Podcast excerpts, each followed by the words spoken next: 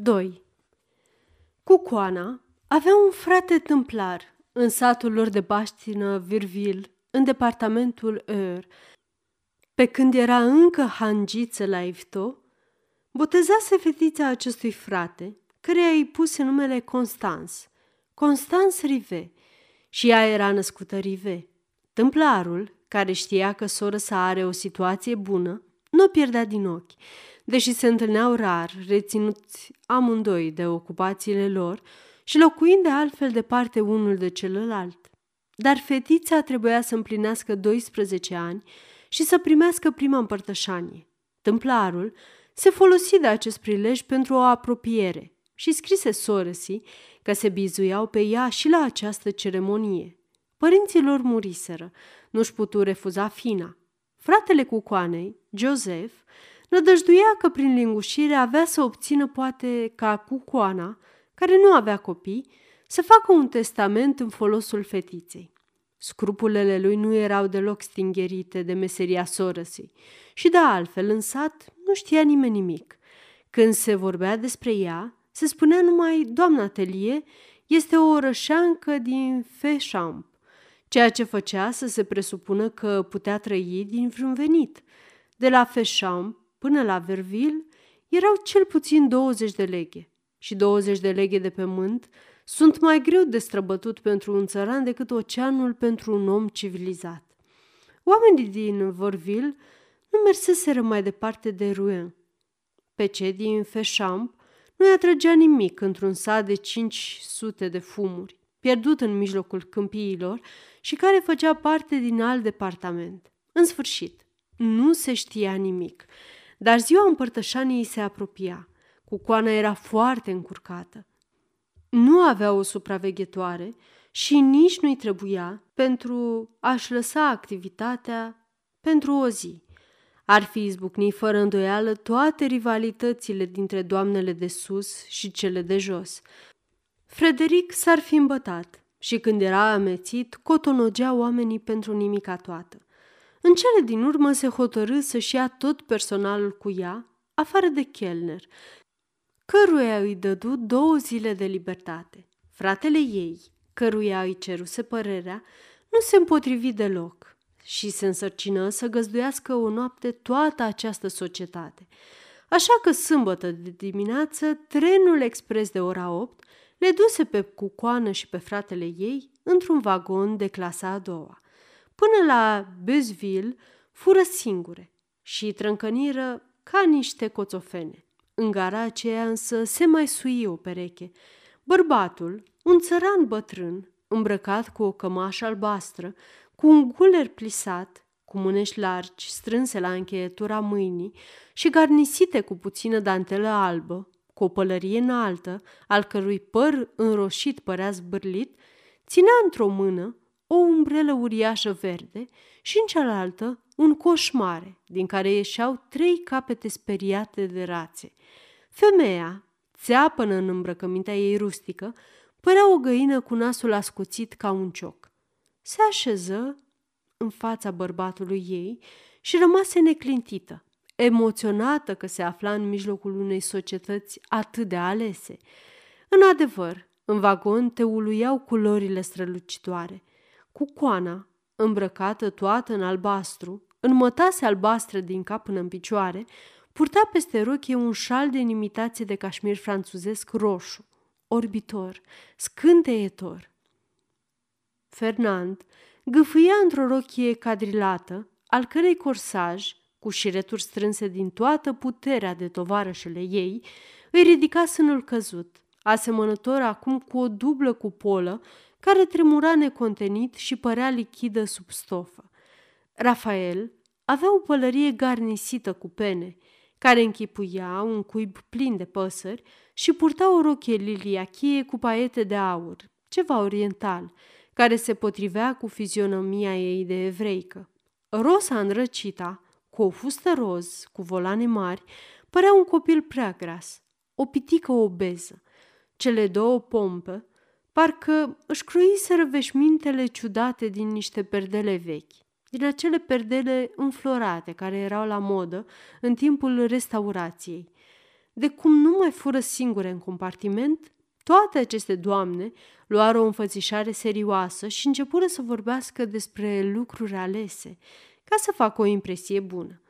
La Bolbec însă se sui un domn, cu favorite blonde, cu inele și un lanț de aur, care puse în plasă de deasupra capului lui câteva pachete învelite în pânză cerată. Părea glumeț și cum se cade. Salută, zâmbi și se interesă fără sfială. Ă, doamnele, trec în altă garnizoană? Întrebarea cufundă grupul într-o emoție neplăcută. În sfârșit, cu coana aș veni în fire și răspunse uscat, ca să răzbune onoarea armatei sale. Ați putea fi mai politicos. El se scuză. În altă mănăstire am vrut să spun. Doamna, negăsind niciun răspuns sau socotind poate că rectificarea era mulțumitoare, salută cu demnitate, strângându-și buzele. Atunci domnul, care se afla așezat între Rosa îndrăcita și țăranul cel bătrân, începu să facă cu ochiul celor trei rațe, ale căror capete ieșeau din coșul cel mare. Apoi, când își dădu seama că începuse să captiveze publicul, se apucă să gâdile păsăricile sub cioc, să le înșire baliverne ca să facă lumea să râdă. Am plecat de lângă bolticica noastră, mac, mac, mac, mac, mac, ca să facem cunoștință cu frigarea, mac, mac, mac, mac, mac. Nefericitele păsări își suceau gâtul ca să se ferească de mângâieri și se chinuiau să iasă din închisoarea lor de nuiele. Apoi, deodată scoaseră toate trei împreună un strigă jalnic de disperare. Mac! Mac! Mac! Mac! Atunci femeile izbucniră în râs. Se aplecau, se înghionteau ca să vadă mai bine. Grozav le interesau rațele. Domnul se întrecea pe sine în grație, în haz și în tachinări. Rosa se amestecă și ea și, aplecându-se peste genunchii vecinului ei, sărută cele trei păsări pe cioc. Nemai decât fiecare femeie vru să le sărute și ea. Domnul așeză doamnele pe genunchii lui, le legăna, le ciupea, apoi deodată le tutui. Cei doi țărani, mai speriați decât păsările lor, holbau niște ochi uluiți. Nu îndrăzneau să facă nicio mișcare și chipurile lor bătrâne și zbârcite nu zâmbeau, nu tresăreau, atunci domnul, care era voiajor comercial, le spuse doamnelor în glumă că voia să le dăruiască niște bretele. Aceasta este o înregistrare Cărțiaudio.eu. Pentru mai multe informații sau dacă dorești să te oferi voluntar, vizitează www.cărțiaudio.eu. Toate înregistrările Cărțiaudio.eu sunt din domeniu public. Luă din plasă un pachet și îl deschise. Era o păcăleală. În pachet se aflau jartiere. Erau jartiere de mătase albastră, de mătase roz, de mătase roșie, de mătase liliachie, de mătase stacojie, cu bucle de metal formate din doi amorași îmbrățișați și auriți. Fetele scoase strigăte de veselie, apoi cercetară mostrele, cu gravitatea firească oricare femei care pipăie un obiect de toaletă. Se întrebau din ochi sau își șopteau câte un cuvânt la ureche își răspundeau la fel, pe când cucoana răsucea cu jind o pereche de jartiere portocalii mai late, mai impunătoare decât celelalte, adevărate jartiere de patroană. Domnul aștepta, cocea ceva. Ei, pisicuțele mele, trebuie să le încercați, zise el. Izbucni o furtună de exclamații. Femeile își strânseră fustele între picioare ca și cum s-ar fi temut de acte de violență. El, liniștit, aștepta momentul prielnic. Le spuse, dacă nu vreți, le împachetez la loc. Apoi, cu mai multă șiretenie, am să le dăruiesc câte o pereche pe alese celor care vor să le încerce. Ele însă nu voiau și stăteau foarte demne și țepene. Totuși, cele două pomp păreau atât de nenorocite încât el le renoi invitația. Mai ales Flora Scrânciob, chinuită de dorință, șovăia vădit. Domnul stărui. Haide, fetițo, puțin curaj. Uite, perechea asta liliachie o să se potrivească cu rochia ta. Atunci ea se hotărâ și, ridicându-și rochia, își arătă piciorul puternic de văcăreasă, încălțat cu un ciorap grosolan, lăbărțat. Domnul se aplecă, îi prinse jartiera sub genunchi, apoi deasupra lui. O gâdila încetișor, ca să o facă să țipe scurt și să tresară. După ce îi sprăvi, îi dădu jartierele Liliachi și întrebă Cine vine la rând? Toate strigară în cor. Eu, eu, eu! Începu cu Rosa îndrăcita, care descoperi ceva fără formă, rotund, fără glezne, un adevărat caltaboș, nu picior. Cum spunea Rafael, Fernand primi un compliment de la agentul comercial, entuziasmat de stâlpii ei puternici. Picioarele slabe ale frumoasei evreice avură mai puțin succes.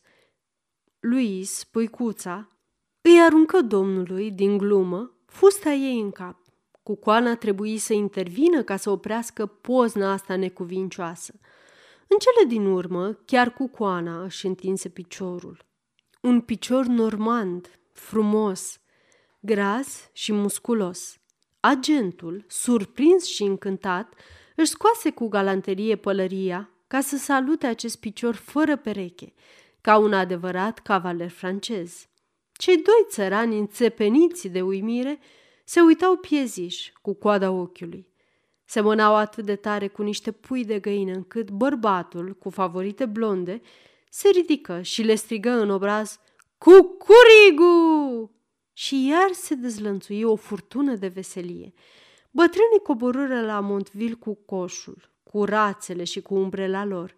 O auziră pe femeie cum îi spunea bărbatului ei pe când se depărtau. Niște târâturi care se duc tot în afurisitul ăla de Paris. Voiajorul comercial cel simpatic coborâ și el la Rouen, după ce fusese atât de grosolan încât cu coana trebuise să-l pună dârz la locul lui. Adăugase ca o concluzie. Asta o să ne învețe minte să nu mai stăm de vorbă cu primul venit. La Oisil schimbară trenul și în gara următoare îl găsiră pe domnul Joseph Rive, care le aștepta cu o căruță mare, plină de scaune, la care era înhămat un cal alb. Tâmplarul le sărută politicos pe toate doamnele și le ajută să se urce în căruță. Trei se așezau pe trei scaune în fund. Rafael, cu coana și fratele ei, pe cele trei scaune din față. Rosa, care n-avea scaun, se așeză cum putu pe genunchii Fernandei cele voinice. Apoi echipajul porni la drum. Dar numai decât, pasul săltăreț al calului scutură atât de tare căruța, încât scaunele începură să joace, aruncând călătoarele în aer, în dreapta și în stânga, cu mișcări de paiațe cu strâmbături speriate, cu țipete îngrozite, întretăiate brusc de câte o zguduitură mai puternică. Se agățau de marginile căruței, pălările le alunecau pe ceafă, pe nas sau pe o ureche, dar calul alb alerga mereu întinzând capul, cu coada ridicată, o coadă de șobolan năpârlită cu care își bătea din când în când crupele.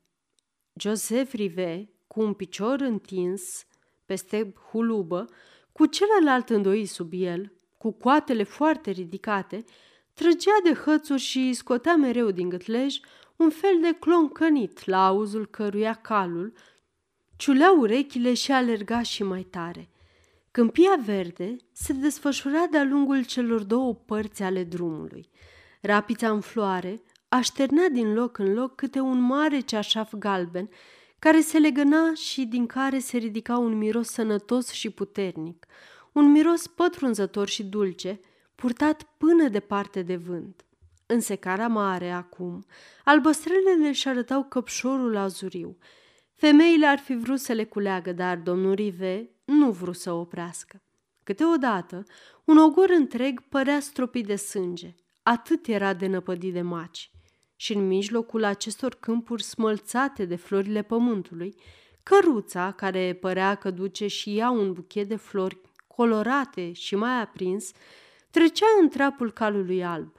Pierea în spatele copacilor înalți al unei gospodării și se ivea iar acolo unde se ivea frunzișul, ca să ducă mai departe, printre holdele galbene și verzi, semănate cu roșu și cu albastru, mănunchiul strălucitor de femei, purtat în goană sub scare.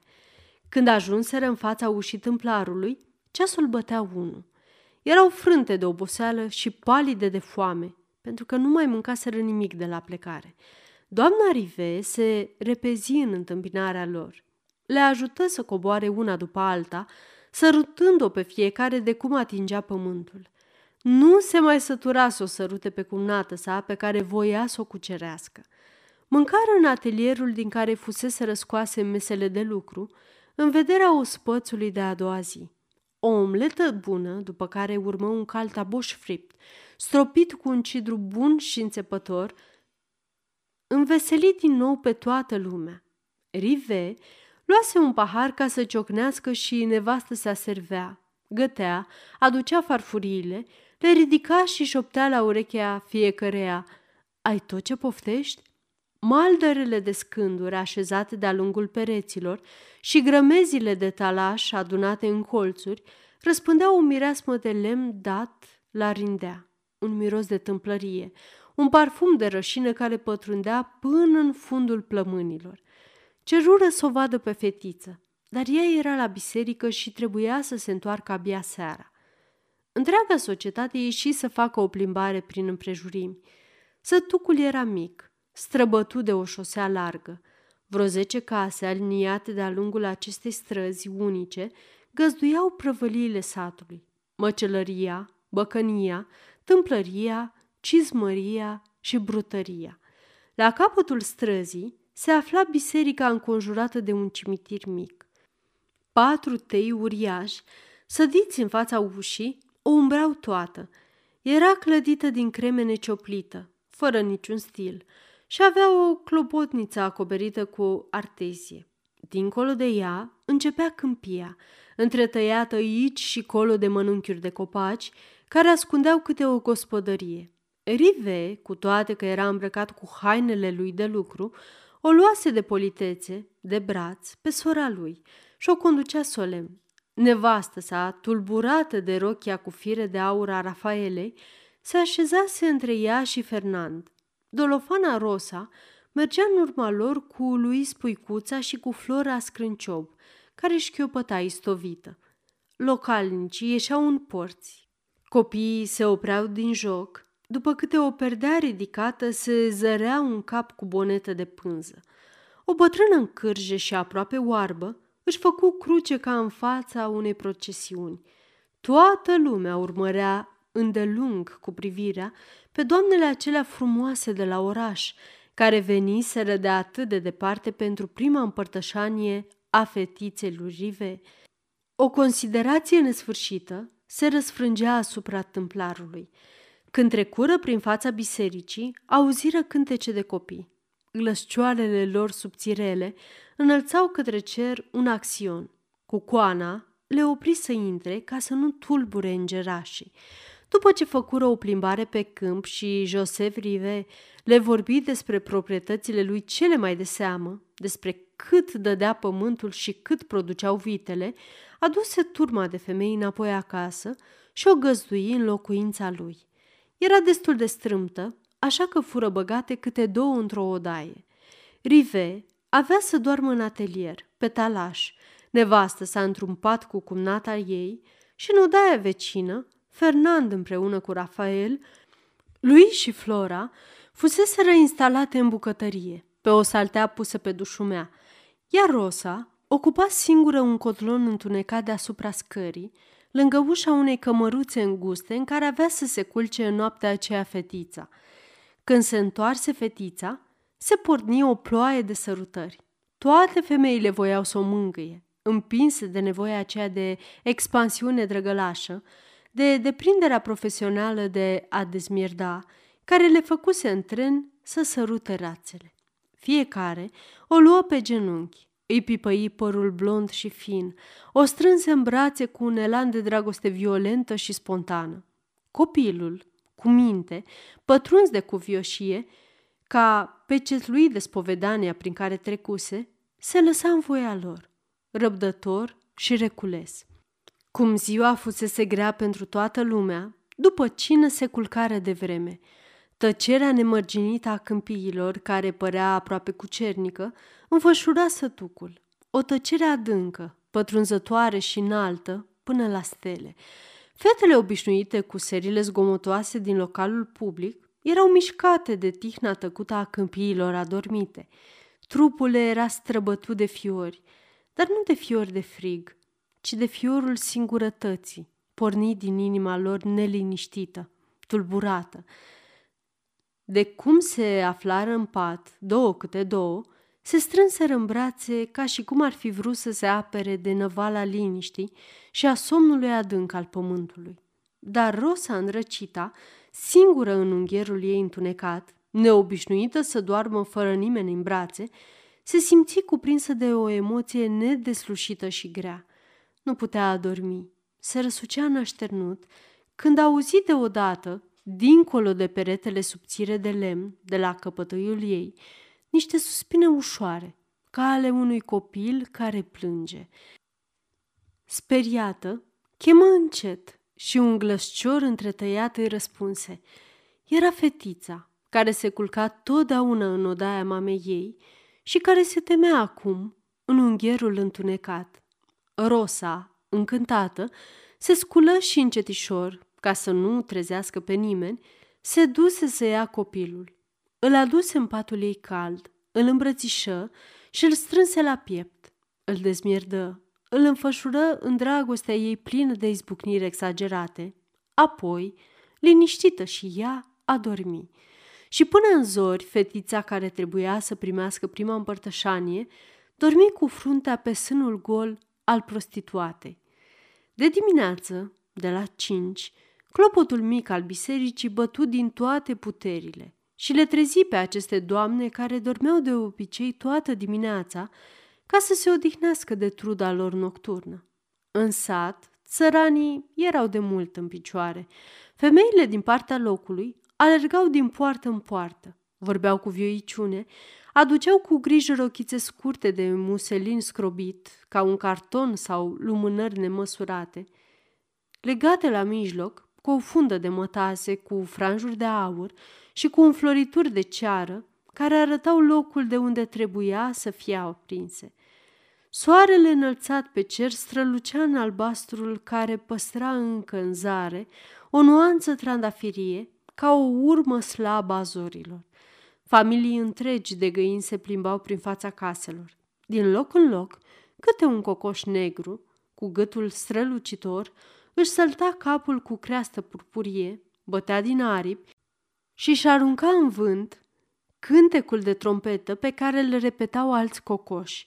Din comunele vecine veneau căruțe și lăsau în pragul porților normande voinice îmbrăcăminte în rochi întunecate, cu șaluri încrucișate pe piept și prinse cu câte o bijuterie de argint veche de veacuri. Bărbații își puseseră cămășile albastre peste redingotele noi sau peste hainele vechi de stofă verde, ale căror poale lungi ieșeau pe sub cămăși. După ce caii fură adăpostiți în grajduri, de-a lungul drumului mare rămase o coloană dublă de căruțe rustice cu coviltir, de șarete, cabriolete, brecuri, trăsuri de toate soiurile și de toate vârstele, aplecate înainte sau cu fundul sprijinit de pământ și cu hulubele spre cer. Casa tâmplarului era plină de activitate ca un stup, cu coanele, în camizol și în jupon, cu părul despletit pe spate, părul lor puțin și scurt, care ai fi spus că e decolorat și roz de prea multă întrebuințare, îmbrăcau fetița. Copilul, așezat în picioare pe o masă, nu se clintea, în timp ce doamna Telie ordona mișcările batalionului ei volant. O spălară, o pieptănară, o frizară, o îmbrăcară și îi prinseră cutele rochiei cu o mulțime de ace. Îi strâmtară talia prea lungă și puseră la punct eleganța toaletei. După ce totul se isprăvi, așezară pacienta pe un scaun și îi spuseră să nu mai miște. Apoi, grupul zbuciumat al femeilor dădu fuga să se împodobească și el la rândul lui. Clopotele bisericuței începură să sune iar. Bătaia lor subțirică, săracă, urca și se pierdea în cer, ca o voce slabă, înnecată repede în nesfârșirea albastră. Fetițele pregătite pentru împărtășanie ieșeau pe porți, se îndreptau către clădirea comunală în care erau cuprinse cele două școli și primăria, așezată la un capăt al satului, pe când casa domnului se afla la celălalt capăt.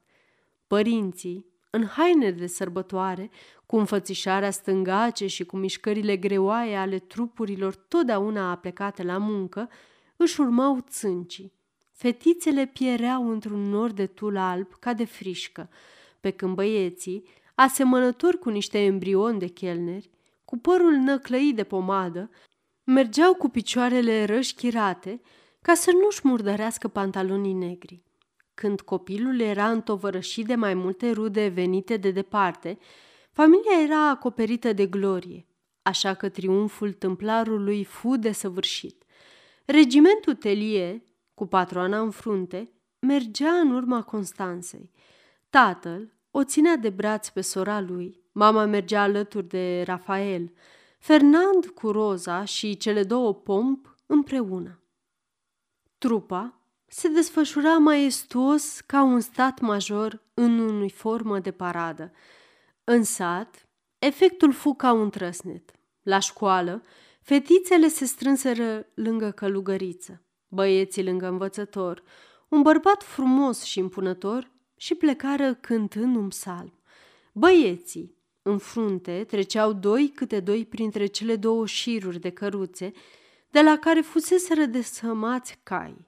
Fetele mergeau după ei în aceeași ordine.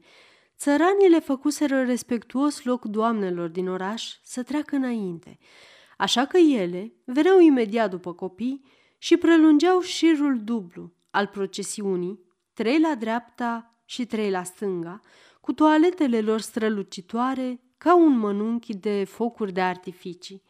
Intrarea lor în biserică tulbură toată asistența. Lumea se împingea, se răsucea, se îmbrâncea să le vadă. Cucernicii vorbeau aproape tare, uluiți de înfățișarea acestor doamne mai împodobite decât odăjdiile diaconilor. Primarul le oferi banca lui, prima bancă din dreapta după Naos, și doamna Telie se așeza acolo împreună cu cumnată sa, cu Fernand și Rafael. Rosa îndrăcita și cele două pomp se așezară în banca a doua, împreună cu tâmplarul.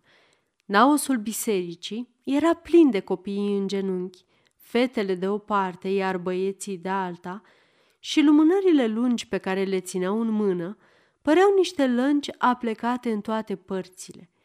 Trei bărbați în picioare, în fața amvonului, cântau cu o voce plină.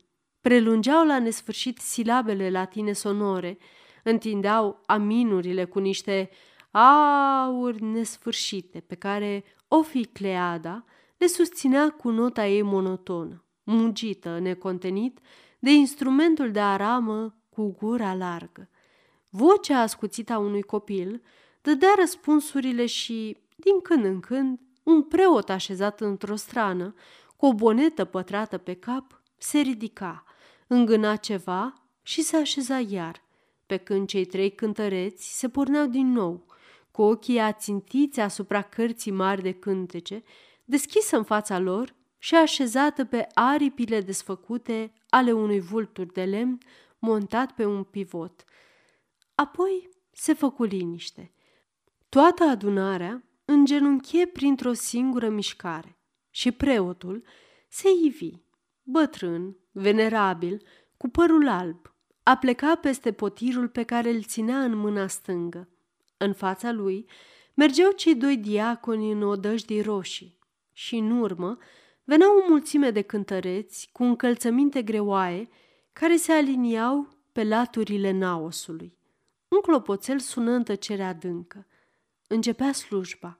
Preotul mergea încet în fața tabernacolului de aur, făcea închinăciuni, psalmodia cu vocea lui și Oficleida, începură dintr-o dată. Oamenii cântau și ei în biserică, dar cu o voce mai înceată, mai umilă, așa cum se cuvine să cânte asistența.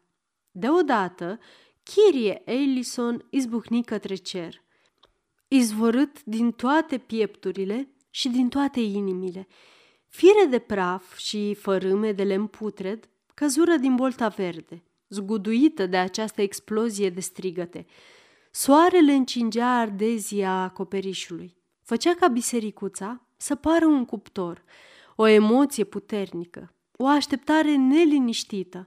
Apropierea negrăitului mister strângea inima copiilor, încleștea gâtlejele mamelor. Preotul, care se așezase câtva timp, se îndreptă spre altar și cu capul lui gol, acoperit de păr argintiu, cu gesturi tremurătoare, se apropie de actul supranatural. Se întoarse către credincioși, întinse mâinile către ei și rosti, Rugați-vă, fraților! Toți se rugau. Bătrânul preot îngâna acum încet cuvintele misterioase și supreme. Clopoțelul suna mereu. Mulțimea îngenunchiată îl chema pe Dumnezeu. Copiii se pierdeau, cuprinși de o teamă nemăsurată.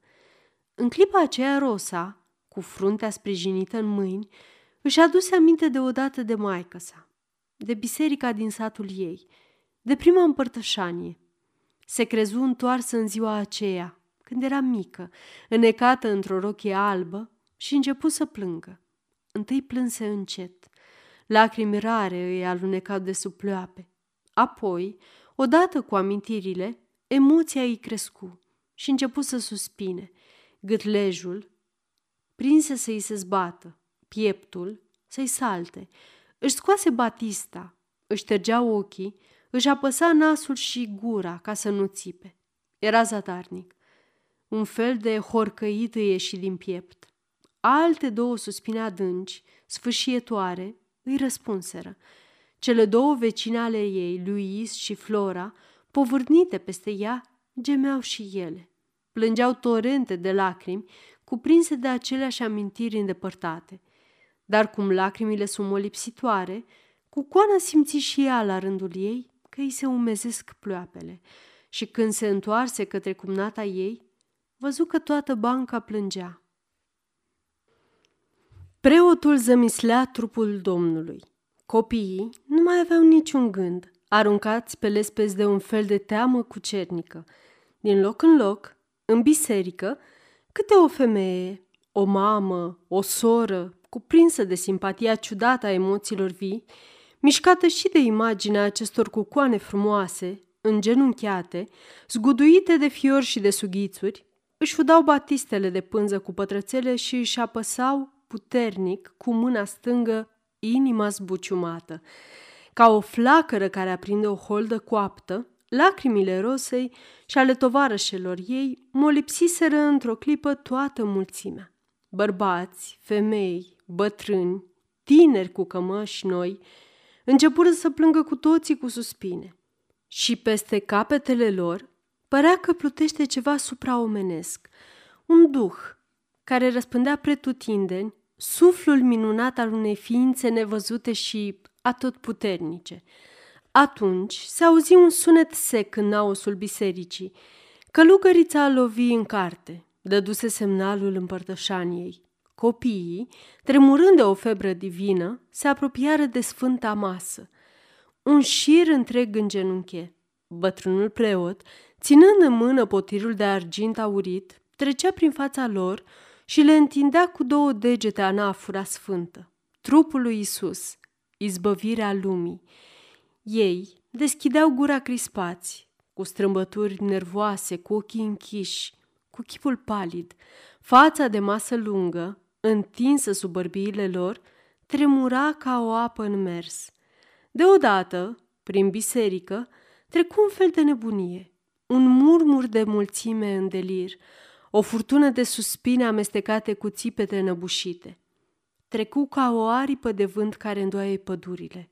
Preotul rămase în picioare, nemișcat, cu o bucățică de anafură în mână, paralizat de emoție, spunându-și Domnul, Domnul se află printre noi, își dovedește prezența, care coboară la vocea mea asupra poporului îngenunchiat și îngână rugăciuni nebunite, fără să le găsească cuvintele, rugăciuni ale sufletului, într-un elan pătimaș către cer. Isprăvit de dat împărtășania cu o asemenea exaltare cucernică încât picioarele îi se muiau, de parcă el însuși ar fi băut sângele Domnului său. Apoi se cufundă într-un act de mulțumire adâncă. În spatele lui, lumea se liniștea treptat. Cântăreții, cu demnitatea crescută de veșmintele lor albe, începură iar să cânte, dar cu o voce mai puțin sigură, încă muiată de lacrimi. Chiar și o ficleiadă părea răgușită, de parcă și ea ar fi plâns. Atunci preotul ridică mâinile, le făcu semn să tacă și trecând printre rânduri de copii pierduți într-un extaz de fericire, se apropie de grilajul naosului. Mulțimea se așezase cu zgomot pe scaune și toată lumea se ștergea acum la nas cu putere. Cum îl văzură pe preot, se făcu liniște și el începu să vorbească cu un glas încet, șovăitor, înăbușit. Scumpii mei frați, scumpele mele surori, copiii mei, vă mulțumesc din adâncul inimii mi-ați dăruit azi cea mai mare bucurie din viața mea. L-am simțit pe Dumnezeu coborând asupra noastră la chemarea mea. El a venit, era aici, de față, vă umplea sufletele, vă făcea ochii să plângă. Sunt cel mai bătrân preot din eparhie și astăzi sunt și cel mai fericit.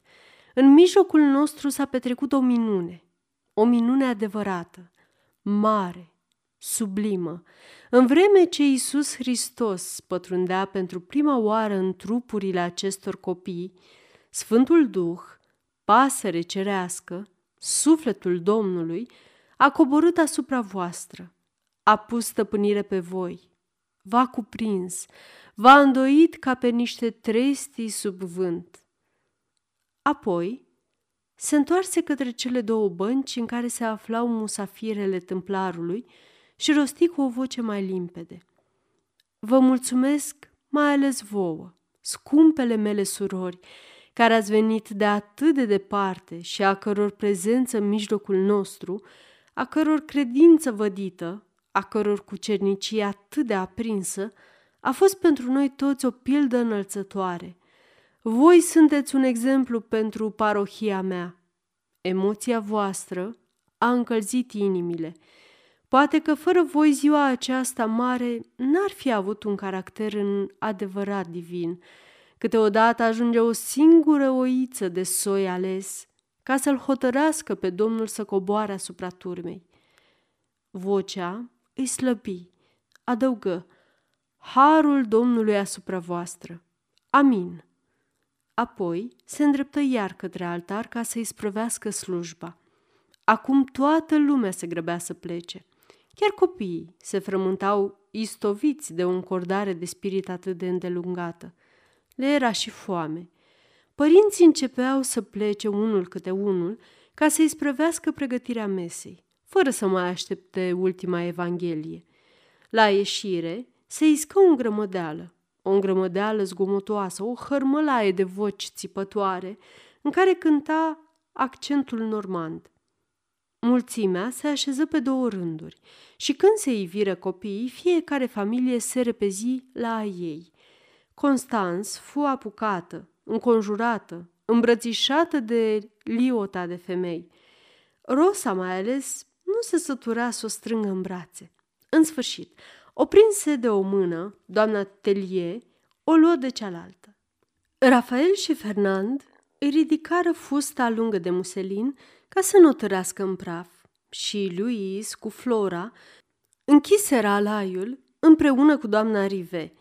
Fetița, reculeasă, pătrunsă de Dumnezeul pe care îl purta în ea, porni la drum în mijlocul acestei escorte de onoare – Ospățul era servit în atelier pe niște scânduri lungi, așezate deasupra unor capre. Prin ușa deschisă care dădea înspre uliță, pătrundea toată voioșia satului. Pretutindeni era ospăț.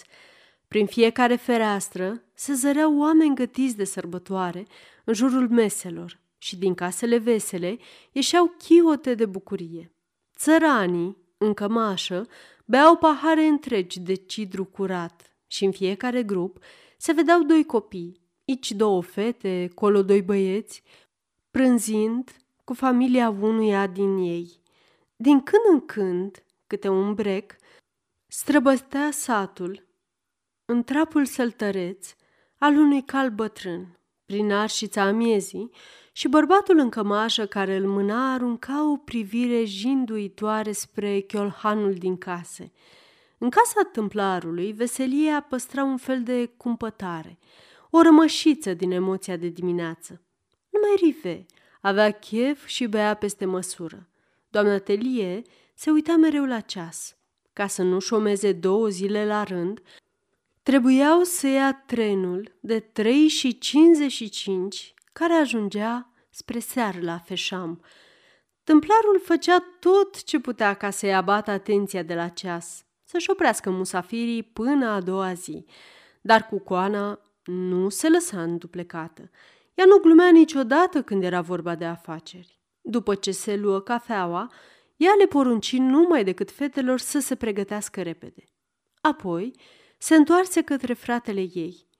Și tu să înham numai decât, pe urmă se duse să-și isprăvească ultimele pregătiri. Când coborâ din nou, cumnată sau o aștepta ca să-i vorbească despre fetiță. Avură o lungă covorbire în care nu se hotărâ nimic.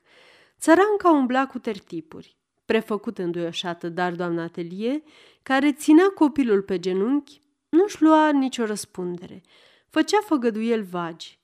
Avea să aibă grijă de ea. Mai era timp. Avea să se mai vadă și altă dată. Totuși, căruța nu venea și femeile nu coborau. De sus se auzeau chiar hohote de râs, îmbrânceli, țipete, aplauze. Atunci, pe când nevasta templarului se duse în graj să vadă dacă înhămaseră la căruță, cu coana se suie în cele din urmă sus. Rive, beat mort, pe jumătate dezbrăcat, încerca zadarnic să o siluiască pe Rosa care se prăpădea de râs. Cele două pomp îl țineau de brațe și căutau să-l liniștească, izbite de scena asta după ceremonia de dimineață, dar Rafael și Fernand îl întărâtau, turbate de veselie, ținându-se de burtă de atâta râs și scoteau țipete ascuțite la fiecare silință zadarnică a bețivului. Omul, înfuriat, roșu la față, deșuchiat, le scutura cu putere pe cele două femei care se agățaseră de el și o trăgea din toate puterile de fustă pe rosa, băiguind. Nu vrei putoare? Dar cu coana se repezi furioasă. Îl apucă pe frate de umeri și l arunca afară cu atâta putere încât nimeri într-un perete. Peste o clipă se auzi din curte cum își pompa singura apă în cap. Când se urcă în căruță, se potolise. O luară la drum ca în ajun și căluțul alb porni iar cu pasul lui vioi și jucăuș. Veselia, ațipită în timpul mesei, se dezlănțui sub soarele arzător. Fetele făceau haz acum de hurducăturile căruței. Își trăgeau chiar scaunele una de sub alta. Izbucneau în fiecare clipă în râs, atâțate de altfel de încercările neizbutite ale lui Rive. O lumină puternică umplea câmpiile, o lumină care juca în fața ochilor. Roțile ridicau două valuri de praf care plutea încă multă vreme în urma căruței pe drumul mare. Deodată, Fernand, care îi plăcea muzica, o rugă pe Rosa să cânte și Rosa începu cam nesinchisită popa cel graz din Medon, dar cu coana îi porunci numai decât să tacă, pentru că nu îi se părea cuvincios să cânte acel cântec în ziua aceea. Și adăugă, mai bine cântă-ne ceva din Beranger. Atunci, Rosa, după ce șovăi câteva clipe, se hotărâ și începu cu vocea ei hârșiită, bunica. Bunica, într-o seară, chiar de ziua sa, după ce băuse nițel vin curat, clătinându-și capul, ne mărturisea Câți iubiți avut am, hei, eu alt dat. Tristă amintire, farme cum trecut, piciorul subțire și timpul pierdut. Corul fetelor, condus de cucoană, reluă. Tristă amintire, farme cum trecut, piciorul subțire și timpul pierdut. Ați zis-o bine, rosti Rive, înfierbântat de cadența cântecului. Rosa urmă numai decât. Zi așa, măicuță, cu minte n-ai fost? Farmecelor mele, chiar eu singurică, din adolescență, le-am găsit un rost, încât, noaptea toată, mi se părea mică. Urlară toți la oaltă refrenul. Rive bătea cu picioarele în hulube. Bătea măsura cu hățurile pe spinarea calului alb, care, ca și cum ar fi fost și el însuflețit de vioiciunea ritmului, porni în galop, într-un galop furtunos, rostogolindu-le pe doamne unele peste altele în fundul căruței. Se ridicară zâmbind, ca niște nebune, și cântecul continuă urlat din răsputeri de-a lungul câmpiilor, sub cerul arzător, în mijlocul recoltelor care dădeau un pârc, în pasul dezlănțuit al căluțului, care își lua acum vânt la fiecare refren și făcea în galop câte o sută de metri spre marea bucurie a călătorilor. Din loc în loc, un spărgător de piatră se îndrepta din șale și privea, prin masca lui de sârmă, spre căruța turbată și zgomotoasă care zbura prin praf. Când coborâră în fața gării, tâmplarul se înduioșă. Păcat că plecați, ce bine am fi petrecut! Cu coana îi răspunse înțelepțește. Fiecare lucru la vremea lui. Nu se poate să petreci mereu. Atunci lui Rive îi trecu prin cap o idee. Știi ce? Am să viu luna viitoare la Feșam, să vă văd. Și se uită la Rosa cu un aer viclean, cu o privire strălucitoare și șmecheră. Cu coana încheie. Haide, trebuie să fim cuminți. Ai să vii dacă ai să vrei, dar nu o să faci prostii. El nu răspunse și cum se auzea trenul șuierând, începu numai decât să sărute pe toată lumea. Când ajunse la Rosa, se îndărătnici să-i găsească gura pe care ea, râzând cu buzele închise, i-o ascundea de fiecare dată printr-o mișcare repede într-o parte. O ținea în brațe, dar nu putea să vină de hac împiedicat de biciul lui mare, pe care îl păstrase în mână și care de câte ori omul făcea câte o mișcare, se zbuciuma cu disperare în spatele fetei. Călătorii pentru ră, în vagoane, strigă conductorul. Se suiră. Se auzi un fluiera subțire, repetat numai decât de șuieratul puternic al locomotivei, care își scuipă zgomotos prima țâșnitură de aburi, în timp ce roțile începeau să se învârtească cu un efort vădit. Rivei ieși din gară și alergă la barieră ca să o mai vadă odată pe Rosa. Când vagonul plin de marfa asta omenească trecu prin fața lui, el începu să plesnească din bici, țopăind și cântând din toate puterile. Tristă amintire, farme cum trecut, piciorul subțire și timpul pierdut. Apoi privi cum se îndepărta o batistă albă pe care o flutura cineva.